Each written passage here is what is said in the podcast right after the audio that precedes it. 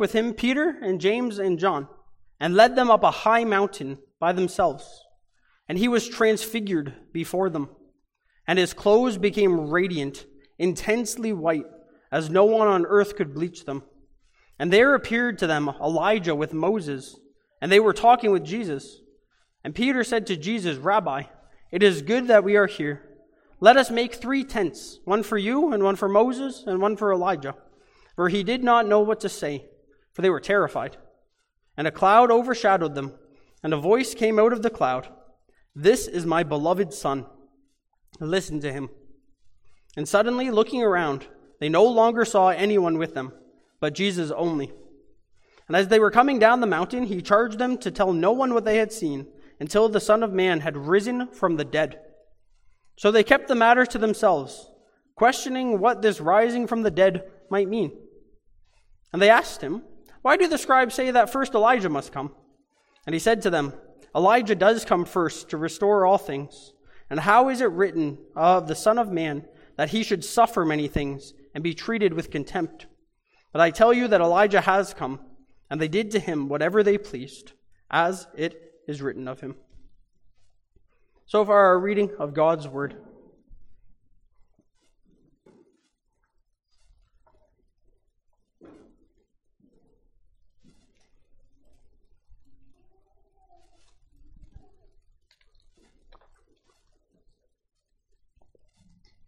Brothers and sisters, what makes for a really great leader? Is it charisma? Is it someone that you're just naturally drawn to and want to listen to? Or, or is it confidence? It's someone who presents themselves well and always seems to know what to do and what to say. Or, maybe it's communication. It's someone who gets you, can resonate with you. Someone who can present ideas and roles and expectations clearly and get you to buy into them. Uh, I was reading about leadership this past week, and one author makes a really great point.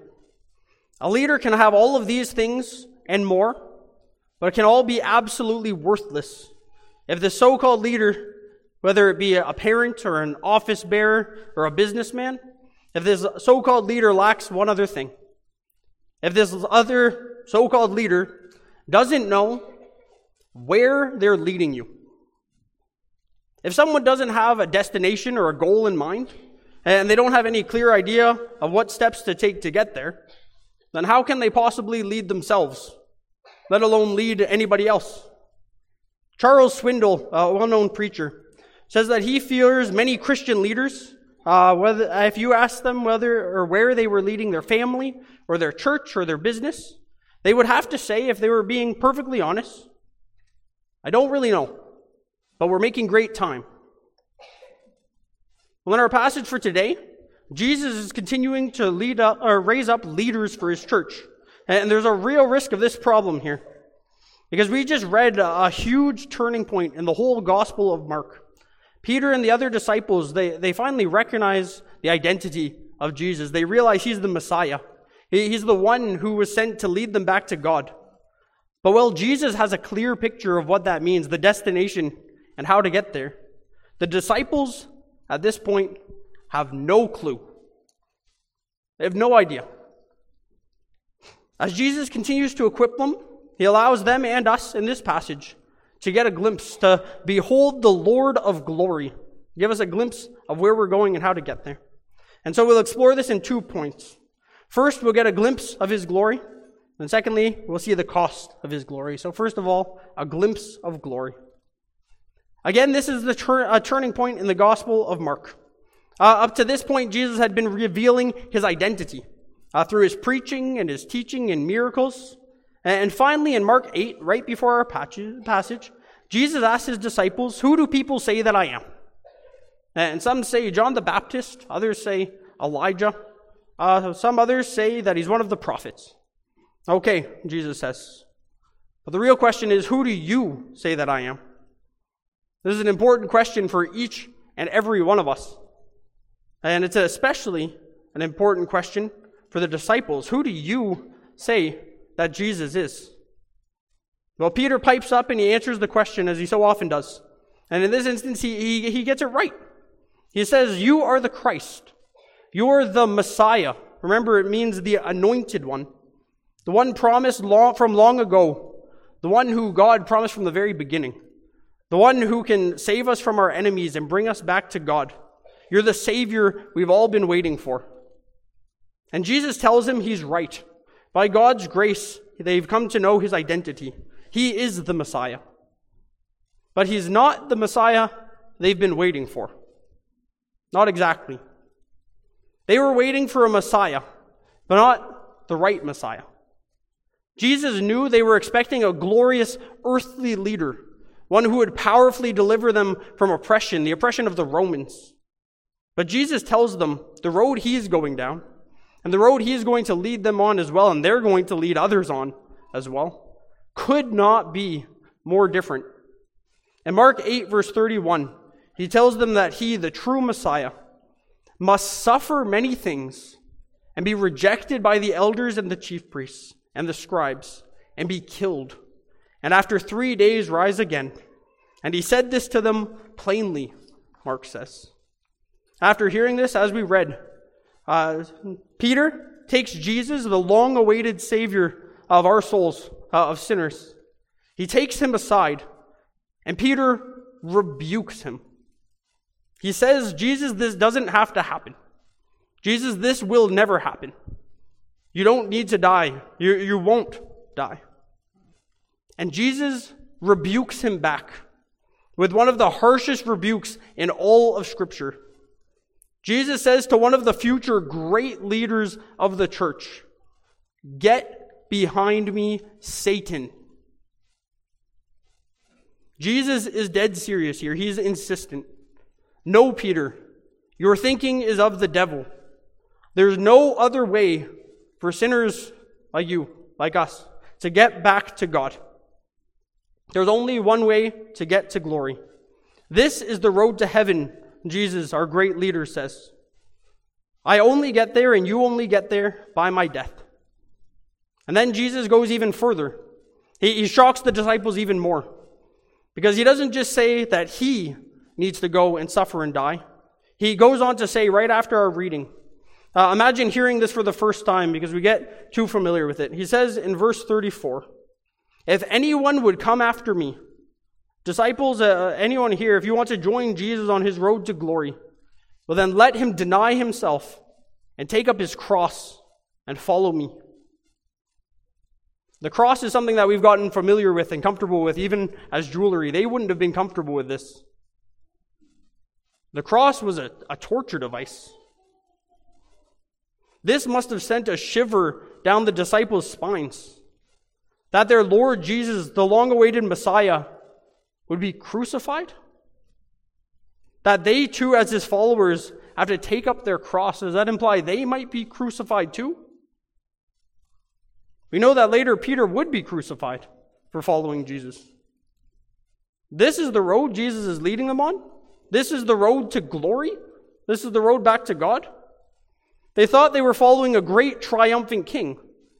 But Jesus says they're actually following, at this point, a suffering servant. The disciples must have spent a lot of time thinking and discussing what this could possibly mean, what Jesus is talking about. This shatters their expectations. And then Mark tells us six days later, at the beginning of our text, Jesus took Peter, James, and John with him, as he did more often, selecting those three. He took them up a high mountain, likely uh, Mount Hermon. Uh, it's a few hundred meters taller than Mount Chem. And though we don't know for sure, uh, it sounds like that is likely where they went. And it also sounds like it was likely at night. Luke tells us that Jesus went up there to pray, and it was probably getting dark, getting late, because Luke also tells us the disciples got tired and fell asleep while Jesus was praying. And they awoke to something extraordinary. A great confirmation that, yes, this is the Messiah. Yes, he is the leader who can bring us back to God. While Jesus was praying, something happened to the way that Jesus looked. Mark simply says he was transfigured. Literally, his face, while he was praying, changed. How did it change? What did it look like? We have no idea. It seems like it was beyond description. The Greek word is an interesting one. It's metamorphosis. That's a word that we don't hear much. Maybe the kids around here remember it from school. Metamorphosis.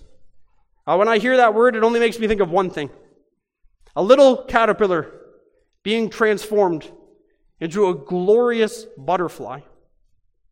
Well, Jesus here experienced a metamorphosis. Peter, who remember is the one telling Mark uh, all about these things, he, he struggles to put it into words. Jesus was changed.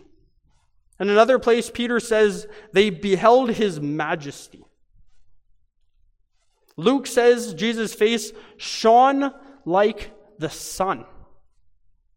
We're told that even his clothes shone with an indescribable brilliance. It was inhuman, it was otherworldly, it was divine. Peter tries to explain his face was just different. His clothes were whiter than white can possibly describe. We get a picture of what we hear of God in Psalm 104 that he wraps himself in light as with a garment. This is our Jesus, our Messiah, the one that we know, that we love, that we hear of each week again, the one that we trust, the one that we pray to. Here is he in his glory. The disciples are just getting a glimpse, a little sight of how glorious Jesus is. And this is a great miracle. Though I like what one commentator says about this. The, the greatest miracle here isn't that Jesus' glory shines through at this point. The far greater miracle is that the rest of the time on earth, Jesus' heavenly glory was concealed. The second person of the Trinity entered this world his glory veiled. And here the disciples get a peek at who Jesus is and who he will be when he's raised in glory. They get a glimpse of the Christ they were looking for as a conquering, triumphant king. More than that, they get a glimpse of Jesus Christ as the one they had all been waiting for the fulfillment of the whole Old Testament.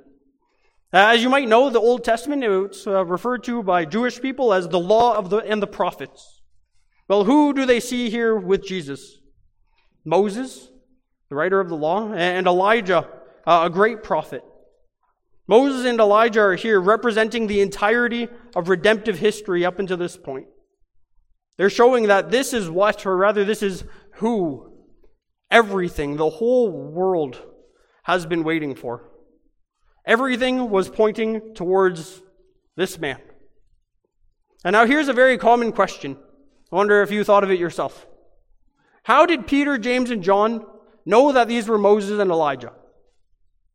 Fair question. I have no idea. Some say that God revealed it to them, or maybe they introduced themselves, if you can picture that. One preacher says, for all we know, they were wearing name tags. Regardless, what Peter, James, and John do know is that this is incredible. This is more likely. They're terrified, but this is, is what they wanted. Luke tells us that uh, Elijah and Moses, though, they looked like they were going to leave. And so that's when Peter speaks up in our text. He says, Teacher, this is so good. This is really good. All the talk of suffering and death for, for Jesus and for them, that, that's not what they wanted. This is what they wanted. Jesus, this is awesome. Your glory. Getting to be with these heroes of the faith, with Moses and Elijah. Jesus, this is wonderful. Peter says it's good we're here. And look, Peter is calling their attention to the fact that they have the dream team of leaders here. This could bring them to glory. Uh, and so Peter says, trying to keep things going in this direction, he says, Jesus, let us serve you. Let us make each of you tents so that you can stay. Uh, it's so wonderful to be with you all. Don't leave. Uh, it's so frightful yet so wonderful to just get this little taste of the glory of heaven. And this would have been amazing, wouldn't it? Can you even imagine? And the good news, brothers and sisters, is this is just a glimpse of what is to come. I love how Klaas Schilder puts it when he comments on this passage. He, says that here God is opening the door just a crack. Just a, so a little bit of light shines through. What a privilege to be able to see just a glimmer of the glory of heaven, the glory of God. Uh, although we know that this is just a tiny foretaste. But Klaas Schilder mentions someday, for all of us, for each of us, the door will be flung wide open. And we'll see Christ in all of his glory. Here they get a glimpse, but nothing more. Peter tells us that for now, we too, we see but a dim reflection as in a mirror. But then we shall see face to face. Someday we're told in, in John's first epistle, someday we shall see him as he is. And even more remarkable, John tells us, and we shall be like him. And we don't know exactly what that will look like. But C.S. Lewis famously says that the dullest and the most uninteresting person you can talk to may one day be a creature which, if you saw it now, you would be strongly tempted to worship. What Peter, James, and John are getting here is just a little taste of heaven, a little glimpse of God's glory, uh, of Jesus' glory, and of their future glory as well. And they want to hang on to it. This is where they want to go. This is where they want to be. Eh, it's where we want to be too. And brothers and sisters, this confirms Jesus is the Messiah. He is the one who can take us there. He knows the way. But as we'll see, the way isn't the way that we'd choose. It isn't the way that we'd expect. And we'll see that in our second point the cost of glory.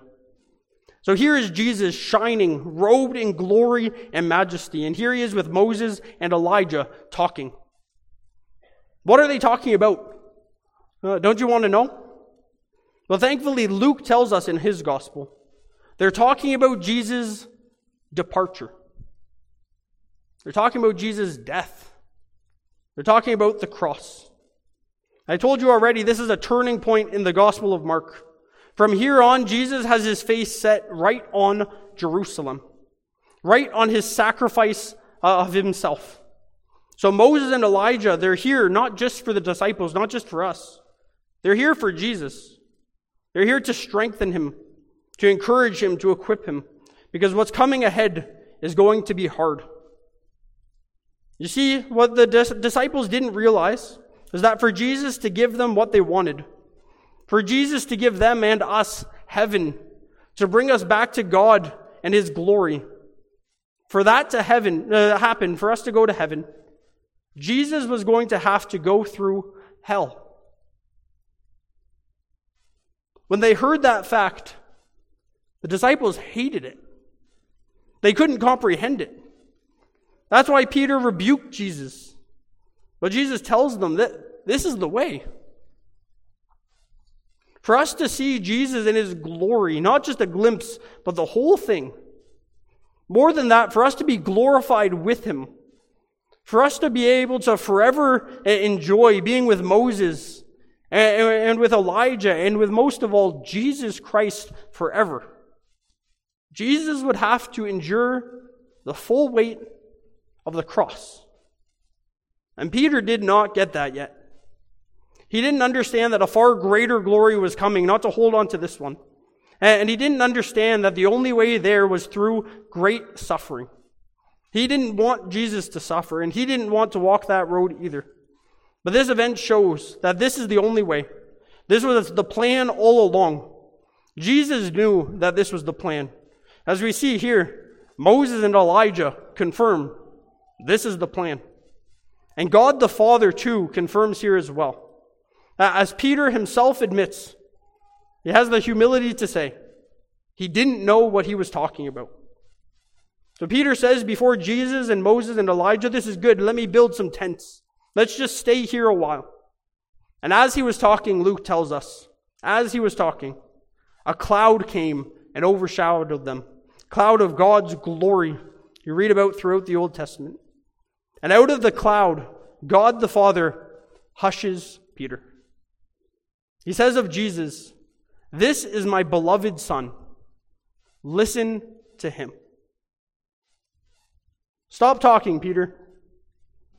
Stop making your own plans. This is my Son. This is the Messiah. Listen to him. Follow him. Jesus is the leader. Jesus knows the way. And in verse 8, we read that suddenly, looking around, they no longer saw anyone with them, but Jesus only. This was the plan to save sinners like us. The plan to save sinners like Peter and James and John. Peter, sinners even like Moses and Elijah. Sinners who, like us, often are, are pretty dense and slow to understand. We see that in what happens next. Mark tells us that they headed down the mountain, and Jesus said not to tell anyone what they had seen until the Son of Man had risen from the dead. They couldn't tell anyone because they didn't really understand it yet. They were so far from understanding. And we can see that in what happens next. They, they listen, they don't tell anyone. But we read that they were questioning what this rising from the dead might mean. They didn't understand. Or perhaps they even refused to understand that the way to heaven for them meant hell for Jesus. It meant that they too would be called to take up their cross and suffer for a little while, and this was the way to glory. And so they asked Jesus, Why do the scribes and say that first Elijah must come? You see, these men knew their Bible, they knew their theology. Uh, they knew the prophecy from Malachi 4 that Elijah the prophet would come before the Messiah, and, well, the Messiah was here, and they saw Elijah, but only for a few minutes. So, what's going on here? They ask. And Jesus tells them here, and even more explicitly elsewhere, especially in the Gospel of Matthew. He tells them that the prophecy was fulfilled with the coming of John the Baptist. He had come, Jesus said. John the Baptist was here. And then Jesus tells them the truth of his road to glory as well. They did to him whatever they pleased, Jesus said. As you might know, the, the authorities rejected and opposed John the Baptist. They had him arrested, and later they had him put to death. And likewise, Jesus tells them, It has been written of the Son of Man, even already in the Old Testament, that he should suffer many things and be treated with contempt. Jesus still has his eyes fixed on Jerusalem.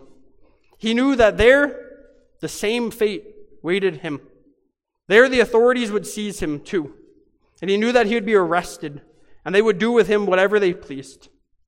And this is why this story of the transfiguration is so vitally important. We need to get a glimpse now, right before what's about to come. We need a glimpse right now at this part of the story. Uh, that this truly is the Messiah. Jesus truly is the Lord of glory. The transfiguration shows already here that Jesus is loved by God. It shows that already here everything is going exactly according to plan. And we need to see that here in this part of Mark. For us too, leading up to Good Friday and to Easter Sunday, we need to see this here. Because from this point on, it's going to get pretty hard to believe that this is the Messiah. That this one is loved by God, his special, his beloved Son. If Jesus is so great and glorious, why is he about to embark on such a tough road of humiliation and pain? If God loves Jesus Christ so dearly and uniquely and sincerely as his Son, why will Jesus soon be crying out, Not even my Father, my Father? Why will he be crying out, My God, my God, why have you forsaken me? This past week, a friend shared a beautiful quote with me from Octavius Winslow, uh, who once wrote, Who delivered Jesus up to die? Not Judas for silver, not Pilate for fear, not the Jews for envy, but the Father for love. Why was Jesus' glory veiled throughout the rest of his ministry? Because he had hidden it. In a sense, he had laid it all aside for a time. At the transfiguration, we get a glimpse of the bliss and glory ahead for James and John and Peter and for you and me. But more than that, we get a little glimpse, a little taste of the glory and bliss that Jesus left behind for you and me. As Jesus says in John 17 in his high priestly prayer shortly before he lays down his life for us, John says in, uh, Jesus says in John 17, verse 42, Father, I want those you have given me, that's us, to be with me where I am, and to see my glory, the glory you have given me, because you loved me before the creation of the world. That is Jesus' desire. Jesus wants his glory back, but not yet. He wants us to be with him where he is. He wants us to see his glory too, more fully even than this. And he doesn't want to go back until it's accomplished. It's, it's too far and speculative and wrong. Uh, but some have suggested that on the mountain of transfiguration, the God the Father gave Jesus a choice. He asked them, Do you really want to, or he asked Jesus, Do you really want to do this? Do you want, or do you want to come back to glory now? Do you want to go back down that mountain and face unimaginable humiliation and pain, Jesus? Or do you just want to come back? And of course, we know that interpretation is wrong. Because God the Father didn't actually give Jesus any such choice. Because he didn't need to. The plan was set. God the Father knew the plan. God the Son knew the plan. They knew what they wanted to do. Jesus intended to suffer. He was willing to die. He was resolved to be tortured and killed so that you and I and all who believe in him might not perish, but have eternal life. Jesus knew that was the cost of glory. Not just of his glory, but the cost of our glory forever. And so in this story, Jesus is teaching the disciples and us a lesson as well. If we want to be disciples of Jesus Christ and we want to enjoy his future glory, we have to walk the same path he walked. We have to walk the road of suffering too. As Jesus says, we already heard it earlier. If you want to be my disciples, you must deny yourself, take up your cross daily, and follow me. And this is wonderful news for us because we don't have to uh, earn this glory. We don't have to pick up Christ's cross. Christ already earned this glory for us. But it's very true that we're called to live here in this sinful world for a time, to suffer for a little while. You might have realized that we heard that over and over again uh, in the, the fast, past few weeks uh, with the professions of faith. The form ends uh, with these words from the Apostle Peter himself, from his letter. After you have suffered for a little while, the God of all grace, who has called you to his eternal glory in Christ, will himself restore, confirm, strengthen, and establish you. And these sufferings, for a little time, they're very real. I'm so thankful that the Bible never minimizes suffering, does it? God never minimizes our suffering. He knows that many people, even many people here today, are suffering. They're, they're taking up their cross daily. Many people are suffering with health concerns, either their own or of loved ones. Many people are, suffering with the loss of loved ones. Some are suffering with uh, addictions or anxiety or depression or with chronic pain. We all suffer against sin and the devil and its effects. And the sufferings in this world are brutal. And God knows it. Jesus Christ knows it. He's a high priest who sympathizes with us in our weakness. He too was a man of sorrows, acquainted with grief. And Jesus' followers know it too. That this suffering in this life is very real. Take the Apostle Paul, for example. He writes that he shared in Christ's sufferings. Uh, he knew suffering very well. If you know about the Apostle Paul, uh, he was arrested multiple times in prisons that weren't very cozy. Uh, he was beaten, he was persecuted, he was shipwrecked, and many more things. Yet, Paul, looking back at the weight of these sufferings, what does he write in Romans 8, verse 18? These immense sufferings. Paul looks at them and says, I consider that the sufferings of this present time are not worth comparing with the glory that is to be revealed to us. So for now, we're left on this road of suffering. But the comfort here is that the glory to come will certainly be worth it. So, how are we to go on now down this road of suffering? And how are we to follow Christ on his road of suffering so we might be with him in his glory in a short time? The glory that he won for us. Well, God's words here are very clear. What does God say in this passage to Peter and James and John? Because Jesus is equipping these men to lead others on the road to glory. And what they need to do, Jesus or God is extremely clear. He says, This is my beloved Son. Listen to him. Listen to him. This is what they needed to do, and what we need, need to do as well, is listen to Jesus. What they need to do and what we need to do is to trust in him. We need to put our faith in him. We need to repent and believe in him. We need to just give our life and trust it to him. And then, with his help, follow him. This was the plan all along. This really blew me away, considering again how already in Moses' day, 2,000 years or something before uh, what we read in this passage, already in Moses' day, God told his people through Moses this was the plan. In Deuteronomy 18, verse 15, Moses writes, The Lord your God will raise up for you a prophet like me from among your own brothers. You must listen to him. A missionary once told a story that really helped me to envision this in my own mind, what this looks like. He told me that once on the mission field, they needed to cross a raging river. And many things and even many people had been carried off by this raging river in the past. There was only one safe way across, but it wasn't easy, and the path wasn't clear. Getting across on your own was hopeless. But they weren't on their own. There was someone who knew the way. He knew exactly where to step through the river, and he would lead them. And the others, they could follow behind you. And so imagine you're right behind the leader, and your family, they're right behind you.